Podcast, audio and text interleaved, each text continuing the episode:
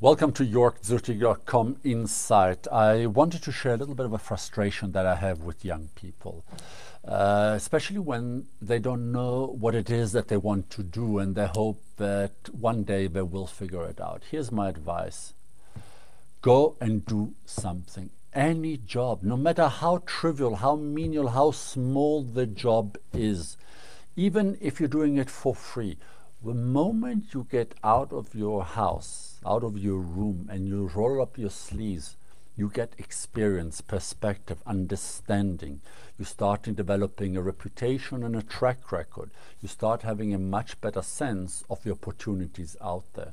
And funny enough, the big opportunities only materialize when you start knocking on the doors of smaller opportunities. Thanks for watching.